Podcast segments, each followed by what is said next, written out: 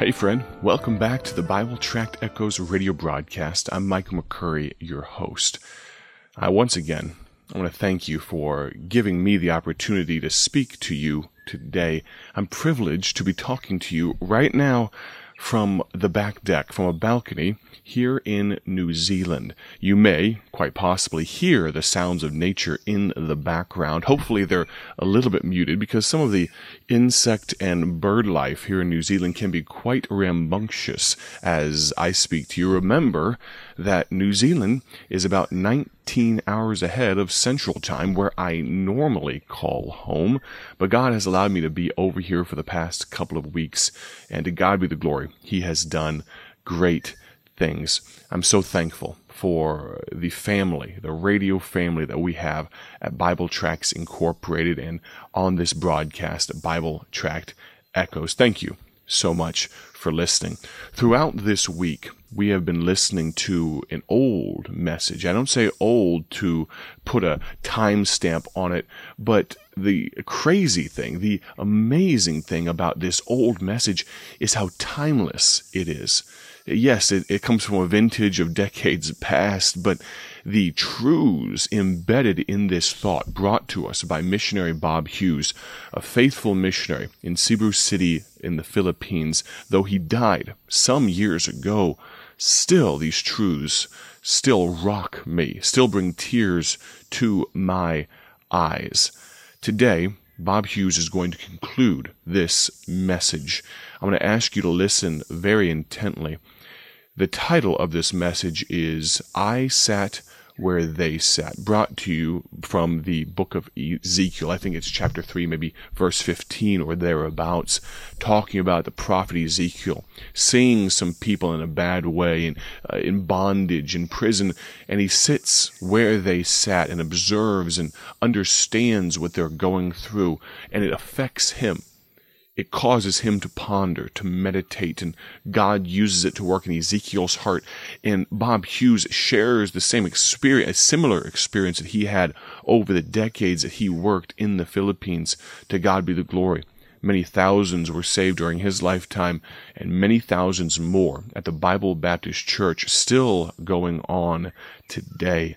We're so thankful for what God has done, what he does do, but we pray in faith, thanking Him for what He will do in future. The theme, the thought for this portion of broadcast is this you don't need a call.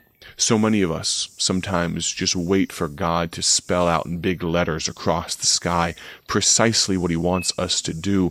But can I tell you, when we have a command from God to go ye into all the world and preach the gospel, we put too much stock in a call sometimes. I recall when God laid so squarely upon my heart and soul that I should serve Him in a full time capacity, that I should preach the gospel of Jesus Christ as a vocation, as a as not an occupation necessarily, but as a life's calling. I was a young boy. I was in at a camp in Kansas. I recall that so precisely. The tears on the floor the the rejoicing when I finally yielded. But can I tell you, friend, even if I never experienced, and we put too much stock in experience as well, even if I never experienced those precise moments, I know what the Bible says. I know what the Christian's job description is supposed to be. So let me encourage you, listen now very intently as Bob Hughes shares with us just a portion, a bare little remnant of his burden. Let them go. And so God has worked in the heart. They've taught me the joy, the joy of giving. This is an eternal investment. I did not come back to America to try to get people to give. I believe that we're trying to get you to make an investment that will help you in this life and in the life to come. An eternal investment. This is the greatest thing that we could do is make any, somebody said Americans are spending money they don't have, buying things they don't need, trying to impress people they don't even like. This is just about the way it is today. Why don't we wake up that if we're ever going to serve God, we better get involved in God's plan of worldwide evangelization. There are people that have not yet been evangelized in this world. There are two kinds of people in the world today. Those who can hear and those who cannot hear. You're blessed to be among those who can hear. There may be those who will not hear, but there's not a man in America that will be able to stand before God and say, I did not have an opportunity.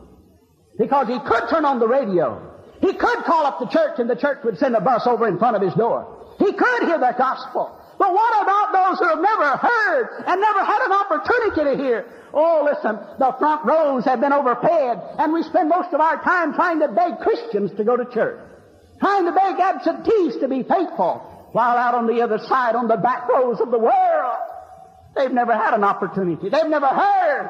And we're doing our best to get the gospel to them while it is still yet day. For night is soon coming, for I feel that we don't have long in the Orient. And if we ever intend to do any mission work, we better do it now. Not when we get it all paid for back here. Not when we get all the, the, the, the chapels built and the steeples in and the bells in and the workers and all that and send what's left over. No, my friend. We've been sending leftovers to the mission field long enough. We need to think about sending our choice servants to the mission field. We think if a man's a failure here, then let him go to the mission field. You keep him. We don't want him. You send us your choice servants. Those who know how. Like they wrote David Livingstone from the missions office many, many years ago and said, Dr. Livingstone, when you build the roads and the roads get up to your station, then you write us and we'll send you missionaries. He wrote back and says, keep them. We don't want that kind. We want missionaries that'll come whether they're roads or not. And folks, this is what we need in the world today. Men who will go out and say, God's called me. And we need those kind today. As I sat where they sat, they've taught me the meaning of simple faith. They've taught me the joy of giving. And then another thing they've taught me as I sat where they sat. They've taught me not to be ashamed of my faith in God's Son, Jesus Christ. You walk in Dr. Gisalva's office. Been a faithful member of our church a number of years. The first thing you'll see on that doctor's uh, desk is a Bible. And brother, before you get a pill for your stomach, you'll get the gospel for your soul. That man believes in winning souls to Jesus Christ. He wins an average of three or four every week to Christ. He's a doctor. He has a clinic. He has a free clinic once a month and allows people to come who don't have any money. And before they can see him, he gives them a little uh, number and they can see him by the number. But he has sometimes two or three hundred patients out on that day and he brings them all in a little chapel there, there in our building, and he makes them all st- sit there and listen to him preach one hour before they can see him. He's pastoring the church also. He's got a real responsibility. I wish you could meet him and see how he has a radiant testimony for our Lord and Savior Jesus. Meet Attorney Descatado. We had the joy of going into his home three years ago and opening the Bible and winning he and his wife to the Lord that day. His wife's a college teacher. Three years ago, I have not been back to his home in three years. I tell our Christians when they get saved, our people when they get saved, my sheep hear my voice. I know them. They follow me even to church. I don't believe you ought to have to visit Christians all the time, beg them to go to church. And so our people, we're teaching them to be faithful to God. This attorney the next Sunday, he brought another man to church and he was a karate expert. He got saved. Now he's my head usher. Uh, God has been good to us to give us people in our church. Meet Dr. Rennie Cison. Dr. Rennie Cison, medical doctor, he graduated three years ago. He's been out into practice. He wrote me the other day and said, Brother Hughes, God's called me to preach.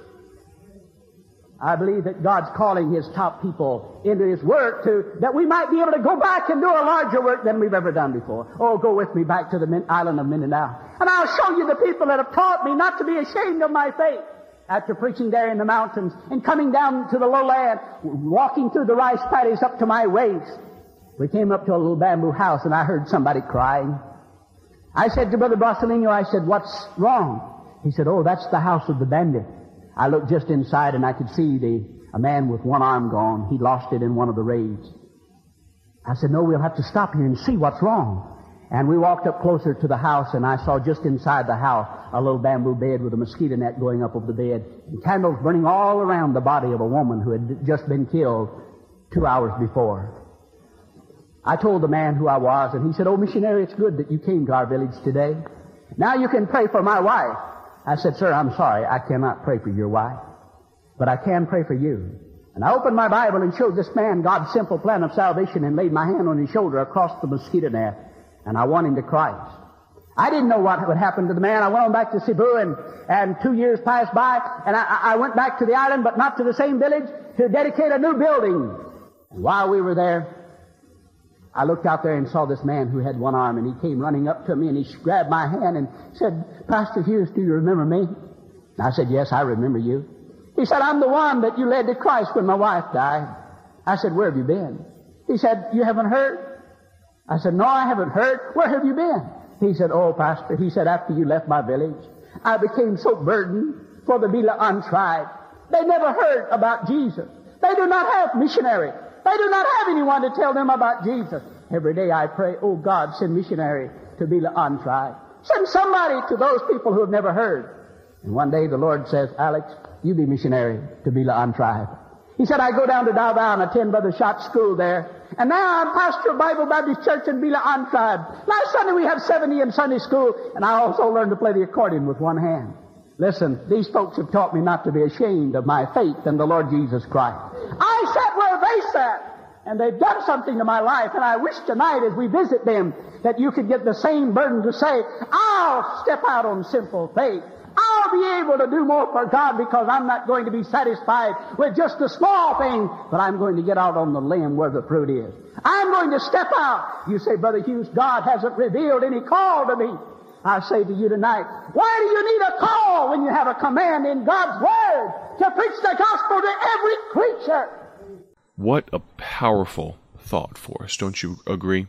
It's amazing to me that from decades ago, God can use a man though he's now gone on to glory. I'm so thankful for technology. And I, I don't know how this message that we have just heard the conclusion of, I don't know how it was originally recorded. It may have been on reel to reel, a big old record, who knows? But all I know is this God used to touch my heart and I hope He did yours as well. Let me encourage you today as you go about your day. I don't know, as I mentioned, 19 hours ahead of, of Central Time here in New Zealand. Uh, you may be listening at some odd hour of the day, but let me encourage you to stop for a moment as we conclude the broadcast, as the announcer comes on. Would you just stop, pause, and ask God, what does He want you to do? We're not asking for a 90 foot Jesus to give you some oral instructions. We're asking to ponder the already certain commands of God. We're going to continue with our week of broadcasts tomorrow. I have an amazing and incredible, a true story to share with you. I'm looking forward to it. My prayer is that you have a great day for His glory as always. God bless. Thank you for joining us today for Bible Tract Echoes, a ministry of Bible Tracts Incorporated. If you would like to receive a free sample booklet of all of our tracts, you can contact us by calling 309 828 6888. That's 309 828 6888. Our mailing address is P.O. Box 130, Dwight, Illinois 604 820. A faster way to contact us is to go to our website at BibleTractsInc.org. That's BibleTractsInc.org. There you will find more information about our ministry and details on how you can support Bible Tracts Incorporated. Thanks for listening, and may the Lord richly bless you as you serve Him.